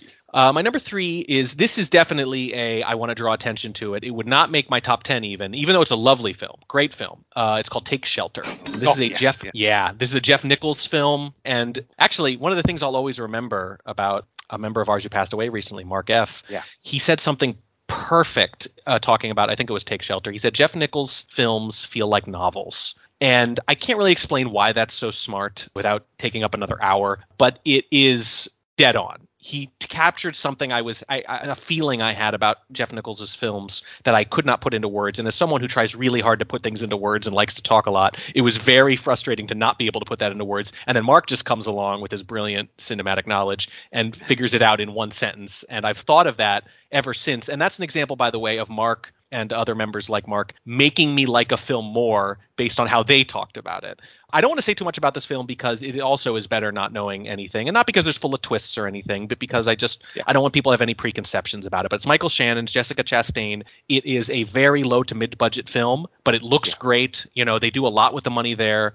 And it touches on some of the same themes that actually you just mentioned with Melancholia too. And it was just one of the first films where I specifically remember thinking, I don't have to know exactly what's happening here. I don't need an answer as to what is taking place or what I don't want to give too much away, but what what's happening, what isn't, um, what the point of it all is. I, it was also coincided with me kind of growing up a little bit and like hitting my 30s and just sort of becoming comfortable with that kind of ambiguity in film that made me so so mad as a young man every time it happened. I just kind of remember kind of growing into it and Take Shelter was one of the first films I remember thinking that about. Yeah, I agree. I, I love it. And I actually saw it shortly after release before Michael Shannon became like a thing. Oh wow. And, and, and became known for portraying crazy people. That's his shtick. Yeah. So I really appreciated the nuances in how his character deals with everything that's happening with him. Uh, so Oh, I, yeah. I, I really enjoyed it. it. It's a great choice. he has some moments in that film of just absolute amazing acting. And by the way, I would Yeah. say this was one of Jessica Chastain's first notable roles too. And she has the exact opposite performance. It's way subtler, but it's just as good and just as important. So it honestly, if you just like good acting and great atmosphere, you're gonna love this film. Yeah, definitely. I second that. For my uh, third one, I'm gonna do some slight changes on my list, which is gonna force me to sacrifice one that I love on the uh, fly. at the end. But it's it's another film that I don't know why. Maybe I know why, but I wish it was talked about more. And it's Syriana from 2005. Have you seen it? I, I did. I actually saw that in theaters. In the early 2000s, the site was only a few years old, and I was seeing everything in theaters back then, even really bad movies. Uh, not that Syria is one of them, but that was I was still in my crazy moving watching phase, and I did see it then. Yes. I was checking my Letterboxd write-ups, and I think I've seen this film like probably around 10 times. Wow. I, I love it. I rented it, and I consider it a mess of captivating proportions uh, because the film is such a mess, but in a good way, with so many uh, labyrinthine stories weaving in and out of each other. For those that haven't seen it, the film deals with many characters that are somehow affected by the oil business in the Middle East. And you get a, a CIA agent, which is played by George Clooney, an economics advisor, which is played by Matt Damon. You get a prince in, in, in a Middle Eastern country, which is played by, I forgot his name, Alexander Siddig, I think. You get uh, Jeffrey Wright in a killer role, one of his first most notable roles. And there isn't a shortage of great performances in there. Uh, you get very short performances, but great performances by William Hurt. And I love the plot and I love what it has to say the darkness of the oil business and all the schemings that are behind all that. But the performances are great, and the performances are what sells it for me. George Clooney, this is my favorite performance of him. I, I like him, and I love his performances usually, but he won't be an actor that would come up to my mind when speaking of range because I think Yeah. that he knows what he's good at and he does that. But in this case, I think he's really good and he excels in this role. But all the characters and the way that the story uh, intertwines, and uh, it, it's a film that every time I see it, and like I said, I've seen it a lot of times. Every time I see it, it never fails to surprise me. So uh, Syriana, again, like I said, it surprises me that it's not mentioned more often and that Mhm. it doesn't come up more often in, in discussions about great films of the decade or of the millennium. But I love it. Yeah, I was surprised to hear that because you're right. You don't hear much about it anymore. I mean, for example, when I saw it 17 years ago, I haven't seen it since, and I honestly don't think I ever considered seeing it again. I, I, I don't remember too many specifics anymore, but I do remember is definitely consistent with what you're saying though, which is that like sprawling, maybe a mess, right? Yeah. But that kind of film also benefits from repeat viewings, you know, uh, like like ones we were just talking about. So maybe leaning into that and not trying to make sense of it in the moment would help me, or maybe just seeing it a couple times and uh, making sense of the plot so that I can appreciate the performances more. I will say that at the time there were a lot of films coming out that were like very serious, and they all had that like that cinematography like yellowish tint, right? And everything is like they're trying to convey the desert and they do it Uh, the like- very like obvious traffic. way. Yeah like the very obvious way of just making everything look sand colored and it's like Yeah. i just remember th- kind of rolling my eyes at that. Maybe that was a little hasty on my part. But that's the thing is like it's, i remember it was draining to watch and that might be the point but that also is the kind of thing that you don't get around to rewatching sometimes when it feels draining Yeah, I think it's a. I think I wrote somewhere that it's not for people with short attention span. It's not Yeah. uh, an easy watch. You have to commit to it, and I think it wasn't until maybe second, third rewatch that I really got into the role of it. But it became like a thing that uh, I I owned it, and it became like a thing that I usually popped it in and, and just let it roll and watch it just on the fly. Wow. I mean, I've heard people say that they put something on in the background like a bunch of different times, but it's never been a movie like Syriana. That's a first. Wow. You might be the only person in the world who does that. No, yeah, I, I I really love it. That's great. So Uh, you're number three. Oh, I think two. I think we're down to Uh, two. Yeah. Okay, yeah, yeah. Yeah. two. Okay. Well, it, this is a really boringly obvious choice for anyone who knows me from the site or in real life. I wrote a 7,000 word essay about this film. It's up. Pixar's up. And the essay is on the site, by the way, movieforums.com slash essays. You'll find it right up there. And I, boy, what can I say about this? The popular consensus about this film is that the opening minutes are brilliant and that it's kind of forgettable after that. That's what most people say about it. But the more I watch it, the more I discover. I mean, I'm not exaggerating when I say I found thematic ripples and double meanings and callbacks on my 15th viewing of the film. And I don't know what viewing I'm on now, but I found things every single time. And I spent years sort of collecting notes and observations about it. And that's why the essay took me so long to write, too, by the way. It just kept getting bigger and bigger, and I kept collecting ideas. And it, it also hit me on a personal level because I had been dating my wife, uh, my then girlfriend, now wife, for a few years at that point. And, you know, after a few years, then you start asking yourself, well, what are we doing here? You know, that's a pretty common uh, thing to be. And I was in my mid 20s. So this is, I'm approaching that point in life where you start thinking about these things. And we saw the movie together and it wrecked us emotionally. And I, I proposed to her exactly three weeks later. And uh, she said yes. And we played the film score at our wedding. And part of the score wakes us up on my phone every morning uh, to this day. Okay. It is beautiful. I'm sure you've all seen it. I'm sure you all know about it. But I wanted to specifically say that I really do think it is Pixar's best film, and that I want people who had that initial response that, oh yeah, the opening was so great, but then it kind of just became whatever. I really want them to give it another try and look for that thematic resonance. And hey, have the essay open next to you while you watch it. You'll be amazed at how much is in there. It blows my mind to this day how much they chalked into that film. I think I read it or at least skimmed over it. But, but yeah, I, I really like the film. It's not a film. If you ask me what is your favorite Pixar film, maybe it wouldn't come to mind, Mhm. or maybe others will come out first. But every time I see it, I have a lot of fun with it. My kids loved it, and I think I have it rated pretty highly on on Letterboxd. So it definitely it's a great film. For my number two, I'm gonna go with. I think this is a basic one, but I'm gonna go with Moonlight, 2016. This is a film that I saw a couple of years ago, and it really hit me how how deep it is and how much it has to say with everything. Because one of the lines that I think it's my thesis of the film, it's one conversation that Mahershala Ali character has with the main character, where he said, at some point you gotta decide for yourself who you're going to be. You can let nobody make that decision for you. And the way that film takes you on that journey from this character in trying to find out who he really is. And there are three chapters, and in each chapter, when he's a kid, when he's a teenager, and when he's an adult, a young adult, everybody calls him from a different name, and he deals with different issues in different ways. And that figuring out who I am. Do I handle things with fear? Do I handle issues with violence? Or do I try to do something different? Which is maybe what he does in the, in the last act which is definitely not what I was expecting. Mm. And it's a film that challenges the way that we identify people and the way that we decide who is who. And also in the way that you can't decide what is this what what this film is about. What is this film? Is this a drama? Is this a coming of age? Is this a romantic story? What is it? And, and I think that's really interesting. And it's one of those films that has really stuck with me, and I've really, really loved it. And I think it's probably, I think it's the best of the decade for me. Wow. Yeah. And and obviously I'm listing it as number two of the millennium, so it's definitely one of the best films I've seen.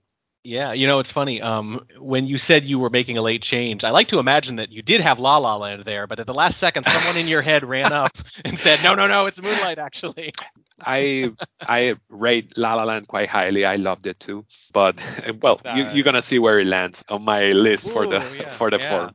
No, I'm just kidding. No, I, I think that's that's a fine choice. It's a beautiful film. The two things that stand out for me, I didn't have quite the same reaction. I did really appreciate it. I probably wouldn't put it on my best of lists, but there are two things that come to mind immediately, which is just I think probably the first time I saw or first time I really noticed Mahershala Ali, who is just a phenomenal talent. He has become one of my favorite actors so quickly. He's magnetic. I can I'd watch him in anything. Uh, and the other was the cinematography. And Yeah. not just the cinematography is good, of course it's good. Specifically, the focus on what colors work well with black actors and actresses. I read an article about this recently. It was actually about an HBO show, I think. I'm not sure which. And it was cinematographers talking about how a lot of them have had to relearn parts of their craft. They've been so used to shooting mostly white people for a really long time. And it made sense when they were doing that to focus on that and then sort of figure out how to shoot black people differently. But the light hits different. You know, you have to, you need to focus on it. And now that they were doing shows where most of the cast was black, they thought, no, no, no, this needs to be the focus now. This needs to matter more than how we were shooting before. And it's it's different colors, it's different reflections. And I thought, wow, that's such an obvious thing once you hear it, but it might never have occurred to you. It hadn't occurred to me very much at the time. And I read it, I thought, of course, of course it would be different. And Moonlight is one of the first times I remember thinking, wow, they really paid attention to this. They really did this for the specific story and for the specific actors because there's something about the colors in that film that pop. And I think it's because of that. It's because it's playing to the cast specifically that they have in the story they're telling, and it leads to some beautiful, beautiful photography. Yeah, I, I agree. That's something that we can be talking about that a, a whole lot more. But the colors are very intentional. The way they use the purple in some scenes, Yes. the way they use green in some scenes or blue in some scenes is very, very intentional. So yeah, I appreciate you bringing that up. Yeah, absolutely. And it fits the theming too, the multicolored aspect of it too. You know, the Yeah. rainbow flag, all that. Like it's, it's there's a lot of thematic elegance there. Yeah. Okay, uh, number one now, yeah. Yeah. All right. So this is not really number one in terms of best or anything. I'm j- again, these are just five films I want to draw attention to or talk about, but it, it's be pretty high up there regardless. And this is my favorite Wes Anderson film, The Life Aquatic with Steve Zissou. Yeah, probably my favorite Wes Anderson. I mean, look, depends on my mood, but generally speaking, most days of the week, I'm gonna say this is the best Wes Anderson. Uh, I really just want want to say two things about it. One of which I've said before, and one of which only occurred to me very recently, like after you asked me what my five films would be. The thing I've said before is that I saw this film with a friend of mine. He's a guy I've known since I was 10 years old. Probably my first real friend ever. I met him in fifth grade, my very first day of school, and he was nice to me. So we became friends. You know, that's how that happens at that age. Uh, but as we grew up, we became very different people. And I'm not even sure if we'd become friends again if we met now, to be perfectly honest. But that's okay, right? It's one of those friendships that's like based on its own longevity. So anyway, we saw this film together and we both loved it, despite being very different now. And despite having pretty different tastes in movies too, as you'd expect from being different people. And that makes me think that it's a special film. That fact alone. That out of all of Wes Anderson's films, it's the one that walks that line between heady art art house stuff and broad comedic appeal. You know, that line he seems to always be trying to walk with all his films, really silly comedy, but also real art house auteur stuff. He's always trying to walk that line between silliness and sentimentality. And I don't think he ever walks that line better than he does with the reveal at the end of The Life Aquatic, which I was really genuinely moved by and will not describe too much because I don't want to spoil it for anyone. But it it is another one of those things that, like Melancholia with you, burrowed under my skin and has never left. The other thing, the thing that just occurred to me after you asked me about these films, is that Anderson's hallmark of like cutting away from structures and displaying things in little dollhouse style compartments is perfectly suited to a submarine in that film. So it's a really nice marriage of like his existing directorial style and the subject matter for that particular film too. It's just a nice little elegant thing. You know, Wes Anderson is uh, sort of blind spot for me. Mm. Um, I've only seen three films of him. I've seen Rushmore back when it was released, shortly after it was released. I saw Royal Tenenbaums also shortly after it was released, and I saw Fantastic Mr. Fox uh, a couple of years ago. That's all I've seen. Mhm. Um, I don't know why. I like Rushmore. I like Royal Tenenbaums. I, I liked all three, but uh, I don't know if his aesthetics. I, I don't feel that drawn to them. I Mhm. really don't even remember much about Royal Tenenbaums. I remember I liked it, but I don't remember that much about it. Rushmore, I kind of remember more. But it's it's a filmmaker I've been meaning to sort of catch up on. A lot of people chastise me when I say you haven't seen Grand Budapest Hotel that's like his most that would be my popular film. second choice, actually. Yeah, probably. Yeah. I'm going to defend you a little bit though, if you don't mind there, um, because he has a very weird, like I think very culturally specific style. Because I believe you live in Puerto Rico, right? Yeah, yeah. Uh, He has. Uh, we, people have often noted that, like, and this goes back. Actually, this ties back to the MCU a little bit. Big action films translate for all audiences. Everyone understands Transformers. A giant robot is Yeah. throwing a building. Who doesn't think that's kind of cool, right? That's universal. But then you get into things like comedies, and comedy doesn't translate as well across borders or across languages in particular. I actually think Wes Anderson has something like that going on. I think he has a certain kind of aesthetic. There's like a weird, like United States thrift store aesthetic. There's like a Brooklyn hipster thing. There's a few other things like that that don't necessarily describe me, but which I'm like aware of. You know, that that hits me maybe different than it would hit you or hit someone else in another country entirely. So I think there's a degree to which there's a distance there that you know, through absolutely no fault of your own, that he's not really making films designed to speak to your experiences as much as maybe some some random person in Williamsburg, for example. Um, so I think that actually makes sense. He is also, let's just be honest, weird. He's an acquired taste. yeah. I honestly, as much as I like Wes Anderson's films overall, he's one of those guys where if someone says they don't get him, I just go, yeah, that makes sense. Fair enough. I actually remember I started seeing Life Aquatic a long time ago. I think it was on cable, and I think I had to leave for some reason, and I had to drop halfway through. But I was liking it. I was enjoying it when I seen it, and I, I've kind of been meaning to. Okay, I, have, I should go back and watch this film, but I just haven't gotten to it. But he's very acclaimed. Like I said, it's a filmmaker that I've been planning to dive into at some point. Well, I guess I'll put my thumb on the scale for diving into to that one first, and why not dive into the one that's literally about the sea? Yeah, and it's since I've, I saw Rushmore and uh, Royal Tenenbaums, it's like the next one. That was his third film, right? Or at least Pretty the- early on. I think it might have been fourth, but don't quote me on that. I don't have a good sense of the the order of the middle ones.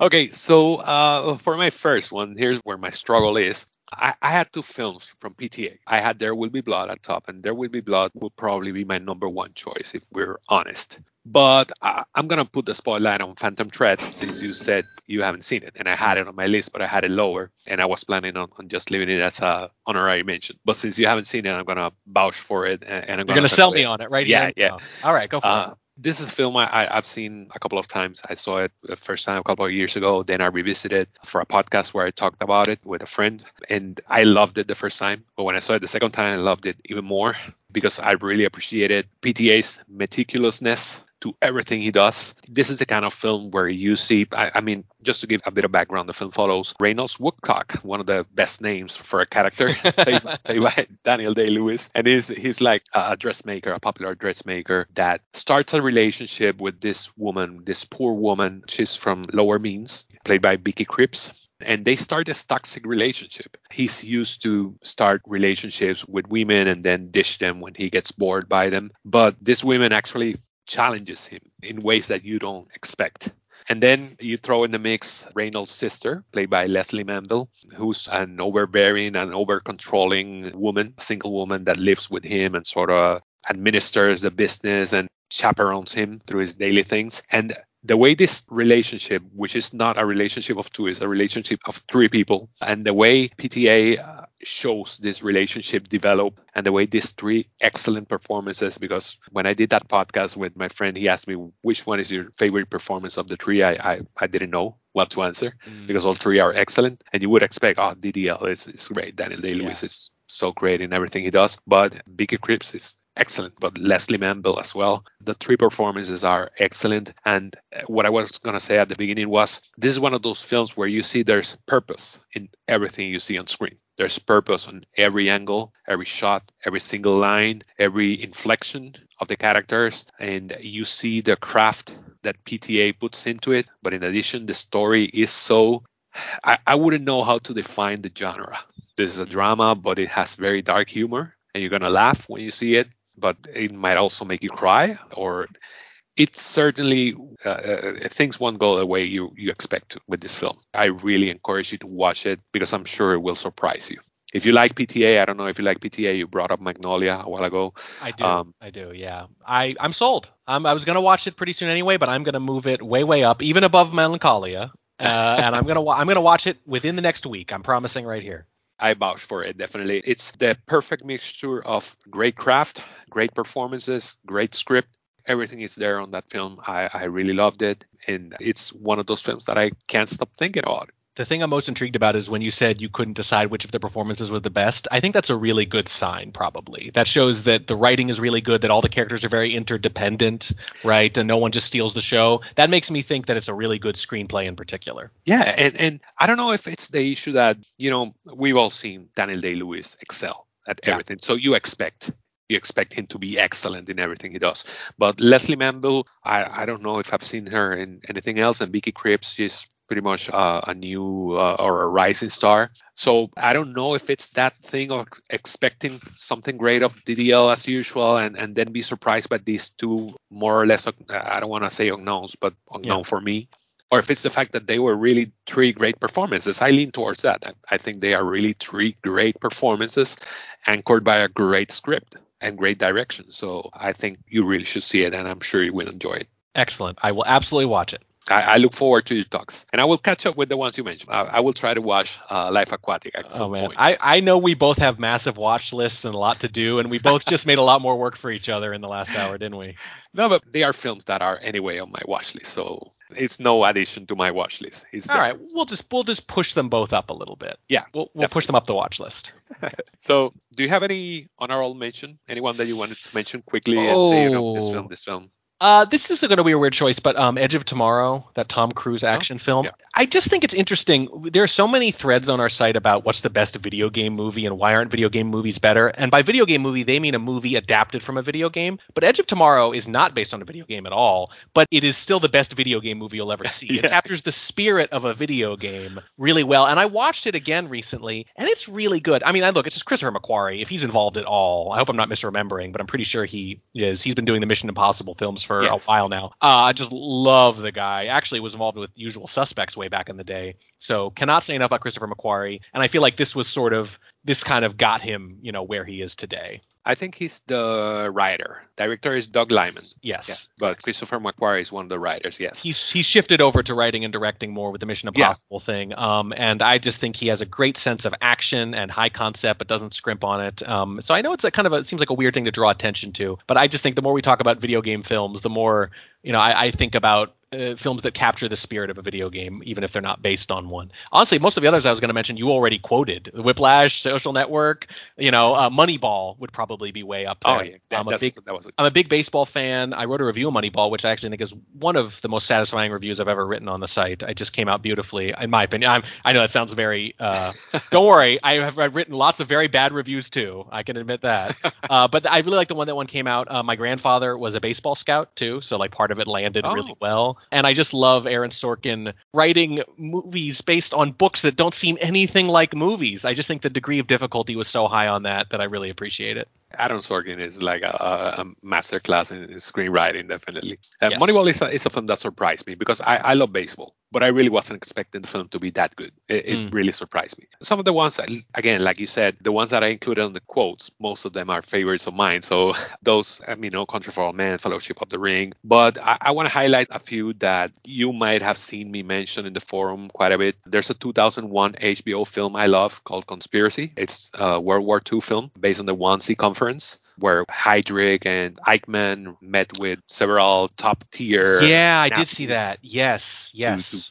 sort of settle on the final solution. I love that film. That's one of my favorite films ever. Synecdoche, New York, with Philip Seymour Hoffman. I Mm. love that film. A hard watch, also. I don't know if you've seen it. Yes, I'm, I'm a pretty big Charlie Kaufman fan, but his films have gotten harder and harder to watch, certainly. Yeah. And that's when they started to get really tough.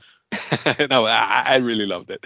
Uh, Jordan Peele, Us. I really, really loved Us. Way more than Get Out. Yes. Wow, that is that Yes. is that you know that's an unusual opinion already. I'm guessing. I know, I know. Uh, I recorded a podcast with another friend talking about us because I really loved it, and I've seen it a couple of times already, and I really loved it.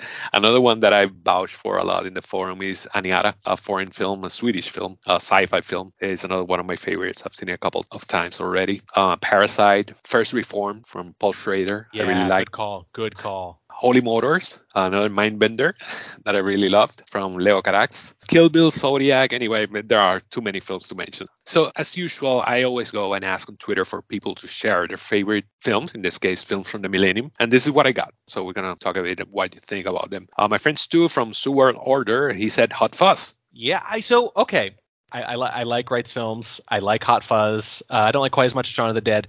There's something about it. I see it show up on top film lists and like countdowns and stuff so high. So high. I genuinely don't get it. I think it's a great fun film, but like I also don't think of it as like an especially deep film either. I think it's just a fun, straightforward film. It's like Yeah. a, but it also has that love letter to cinema thing that you alluded to with Hugo, right? There's a lot of Yeah. references. I maybe that's what it is. I don't know. I must be missing something because I think it's a very good, fun movie, but I am genuinely consistently surprised by how often people put it at the like top of their lists. Yeah, I'm kind of with you. I love them both. I don't know if they would make my top list, but I, I, I think they're a lot of fun both.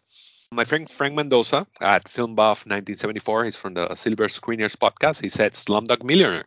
That's another film that surprised me. I really wasn't expecting to like it that much. I thought it would be one thing, and it ended up being another thing in a good way. It really surprised me. Yeah, I saw that in the theaters and I was really moved by it and really liked it. But this is the thing. You talked about films, I talked about films where we didn't love them right away, but they burrowed into us and we're still talking about them 10 or 15 years later. Slumdog Millionaire is the exact opposite. I really enjoyed it. I liked it. I'm like, this is really good. I feel moved by it in the moment. I was so drawn in, and I never think about it until someone specifically mentions. it. I never think about it on my own anymore. I don't know what to think about that, but I think I prefer the first kind of film to the second for whatever reason. I, I don't know what it says about Slumdog Millionaire that I don't think about it anymore. Maybe you could say it's all the more impressive that it just managed to pull me in while I was watching it so much. I don't know. I know that Danny Boyle is really talented and it's a really well-made film, but obviously there's there's something missing there in Yeah. that the fact that I never think about it. My friend Sylvie at Sly underscore Wit, she said favorite probably Brigsby Bear. I had never heard of that film until she mentioned it. Uh, I looked for it and I was impressed by the cast. So I thought, you know, I hadn't seen this mentioned, and uh, she vouched for it. So I might give it a watch. I mean, I like Kyle Mooney. I like a lot of the uh, the people involved there. A lot of funny comedians. But uh, I, I mean, I remember seeing a trailer for it, and not really understanding what it was. I've I've never gotten around to seeing it.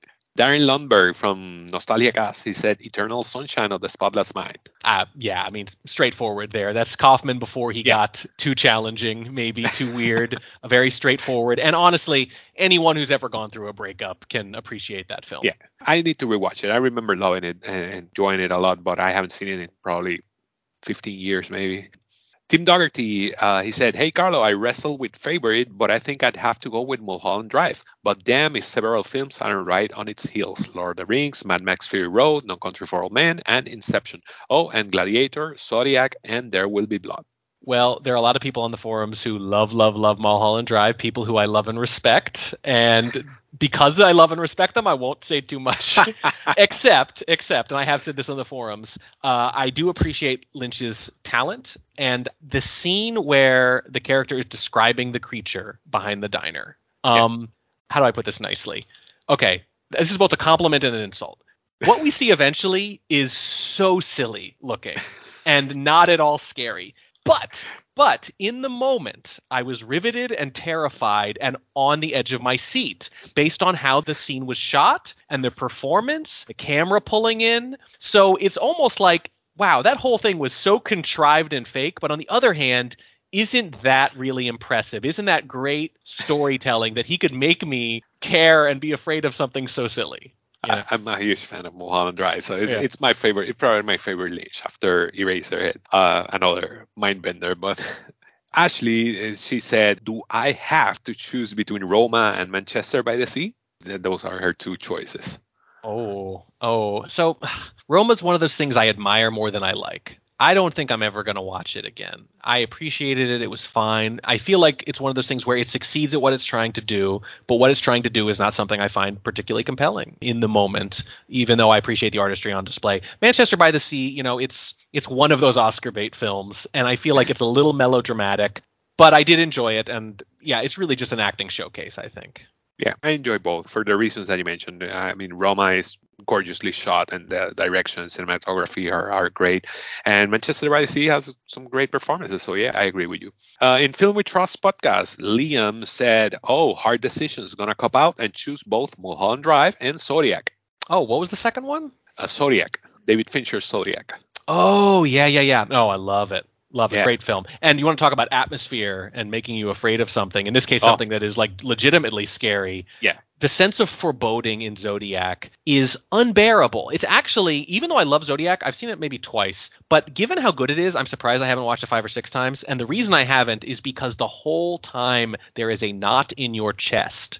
It is Yeah. all foreboding and it just keeps building and keeps going. And it doesn't even really release at the end of the film. So it's like, why would I sign up for to feel that way for Yeah. two and a half hours, right? Like you have to be in the right mood for that. There are a couple of scenes that are, the whole film is great, but the lake scene it's Mm, uh, yes. unsettling, Oh. and, and the basement scene is uh, Yeah. intense. So yeah, definitely probably my second favorite Fincher film. I think it's really great. It's just not always pleasant to watch. And I think one thing I always remember it for is that was the film that made me realize, oh wow, Jake Gyllenhaal is actually really talented. Yeah, definitely. My friend Sean from Review It Yourself, he said Inception. All right, straightforward. Inception. Look, I like I like the Nolan films. I don't like the criticisms of them where they say they're soulless or emotionless or whatever. I, they are what they are. You know, the man has his own style. He wants to tell a certain type of movie, and I think in the long run, history judges those kinds of directors really well. I like the puzzle box thing. I like you know the layers, but but I will say this: over the last decade or so, I have come to agree more with the critics of that particular film. I still think it's a really good film,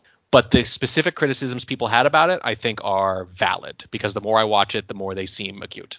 I'm a huge fan of Nolan's first films. I love Memento. Memento is my favorite of him. And The Prestige, I love. Oh yeah. Um, following would be my number three of him. I really loved it. But the more we go into his filmography, the, the less Mhm. attached I am to his films. And I don't know if he's become this bigger but not necessarily better director. Mhm.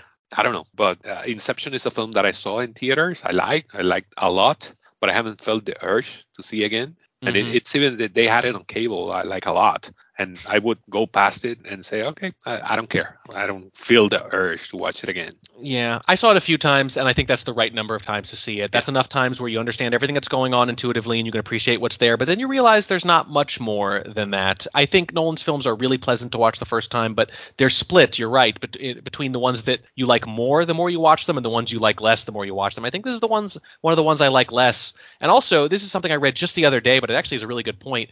We explored a man's subconscious in detail and there's nothing sexual in it. I know that sounds like a silly thing to say. I don't. I mean, I know that reads like a joke, but I'm also being dead serious. Like how it, his films are often described as kind of. I said soulless earlier. Some people say they're also kind of sexless, and I mean that in the. I don't mean you need a sex scene in them. I mean like passion. You know, human passion. It's all very abstract, and that we can actually delve into a mind and still not address any of that stuff does kind of show a, a bit of a blind spot in the way he looks at films. And I don't want him to change. I want to be able to still watch these films, but if you're critiquing them, it's a fair critique. Yeah.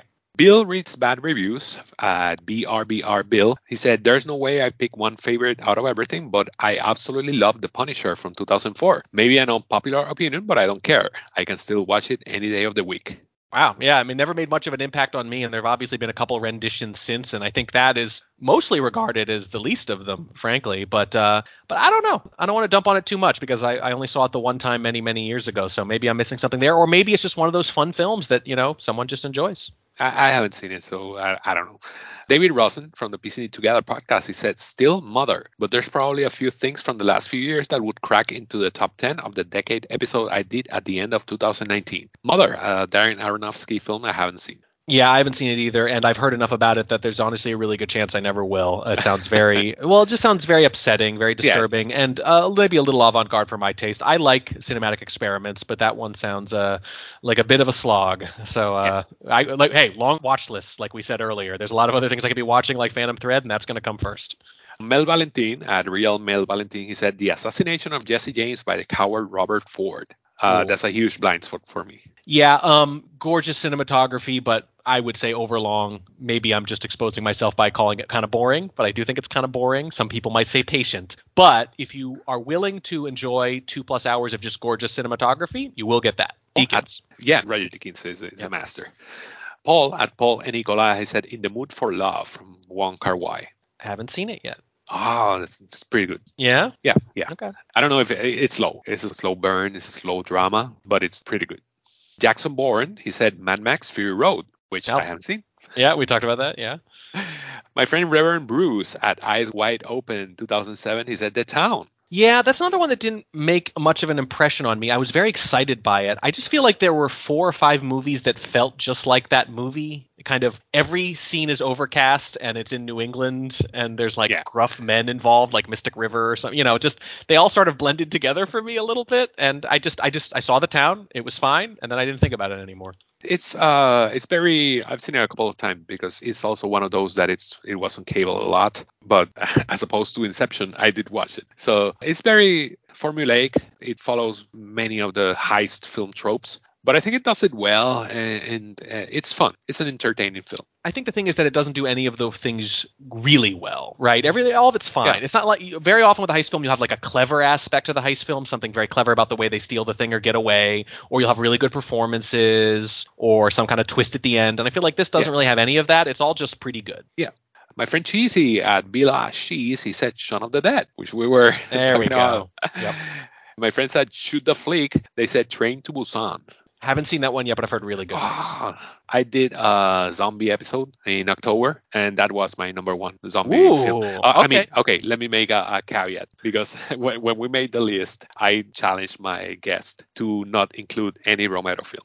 Oh, that's a good rule. That's a Yeah, really good uh, rule. because my, my favorite is Night of the Living Dead. That's my favorite zombie film. But from the ones that I listed, Train to Busan was my number one. It's Yeah, really great. That's actually a really good rule because if someone invents a genre, it's almost not fair to include them because when you compare zombie films to, to some standard, you have to compare them to the standard he created. So, like someone saying, you know, were the Beatles a good rock band? It's like, well, they kind of created the concept of a rock band, so you're measuring them against themselves. And it's the same thing with Romero. That's a super smart idea. No, I definitely. If I had allowed for Romero to be on the list, I would have ended with two Romeros at least. So Yeah, fair. two, maybe three, because I really like Day of the Dead also. But anyway, my last one. Uh, my last one is probably my most loyal listener. He's called Tom at Deaf Heaven on Twitter, and he wrote a lot. And I usually abbreviate, but I'm gonna indulge him for a bit since he's the best. He's one of my best listeners. And uh, he said he was having a really hard time choosing one. And he said, as I peruse through my collection to determine my top film of the 21st century, I imagine it to be a monumental task. Surely there would be many fantastic films to choose from. Not so much.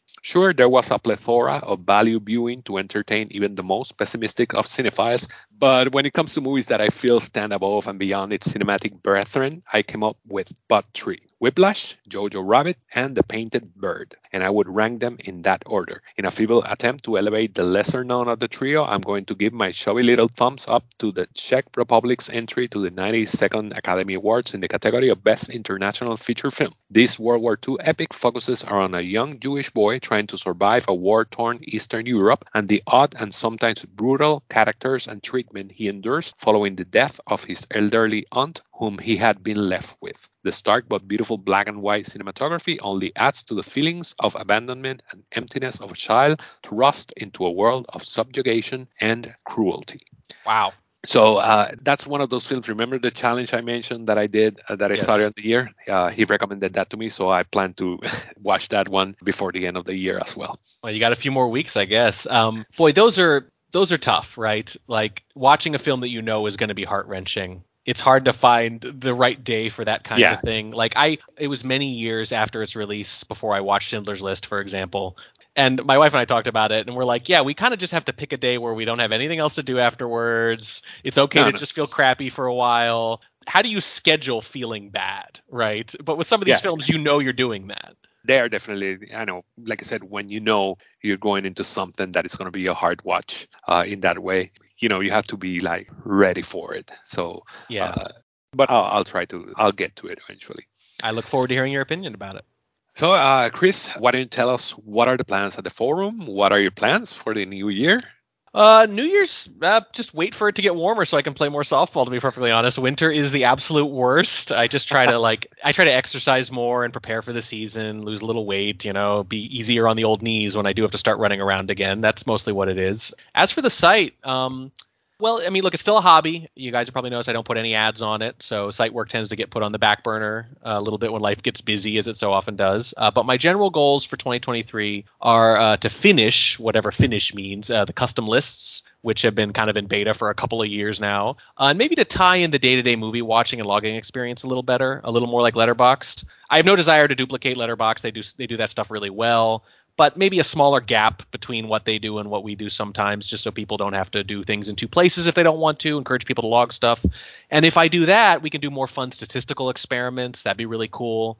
Um, you know, show people stats on their favorite movies and their movie watching habits and charts and things like that. We're still a small enough site that if someone just says, "Hey, you know what would be cool," I might just be able to just do it for them, right? As opposed to trying to get the attention of IMDb or Letterboxd, and maybe you can't. But without being too specific beyond that, the main goal is always to just give people access to more tools, more stats about their movie experiences.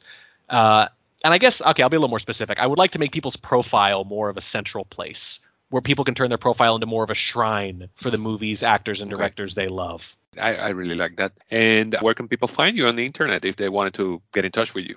In this context for movies, probably just movieforums.com, uh, certainly. Uh, but on Twitter, uh, same thing, movie forums. Just really easy to remember. Uh, just go to the site, say hello, check out on Twitter. That's the place I'd want to most point people uh, from here. Chris, it's been great to talk with you again because this is actually the second time that we talk other than uh, away from the forum. So I really, I'm really glad that you accepted my invitation, and it was a lot of fun to talk with you. Uh, thank you for having me so much. I had a lot of fun too, and I appreciate you letting me talk so damn much. I know I go on for a while, but uh, I feel passionately about these things, and I could tell you do too. So I'm not surprised that we went so long. No, not at all, not at all. Definitely, when we have fun, it doesn't feel like a lot of time. So mm-hmm. uh, let, us hope we can do it again at some point, and, and see if we can have you again. Anytime, my friend. Take care. All right.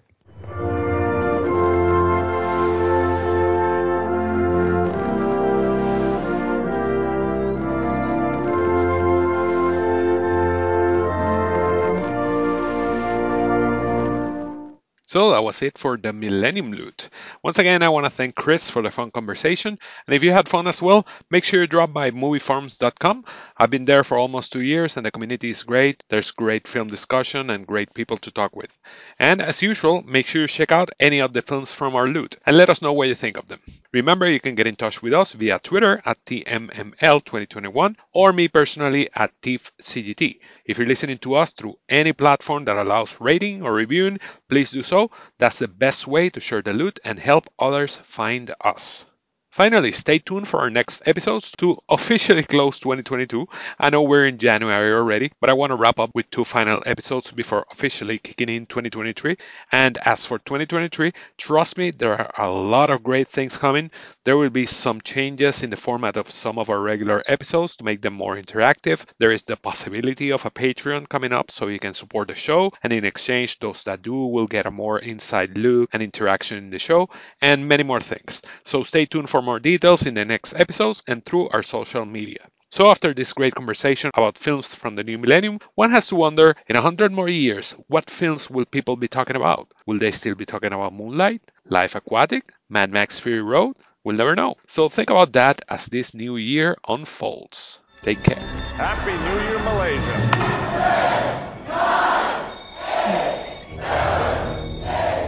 perfect.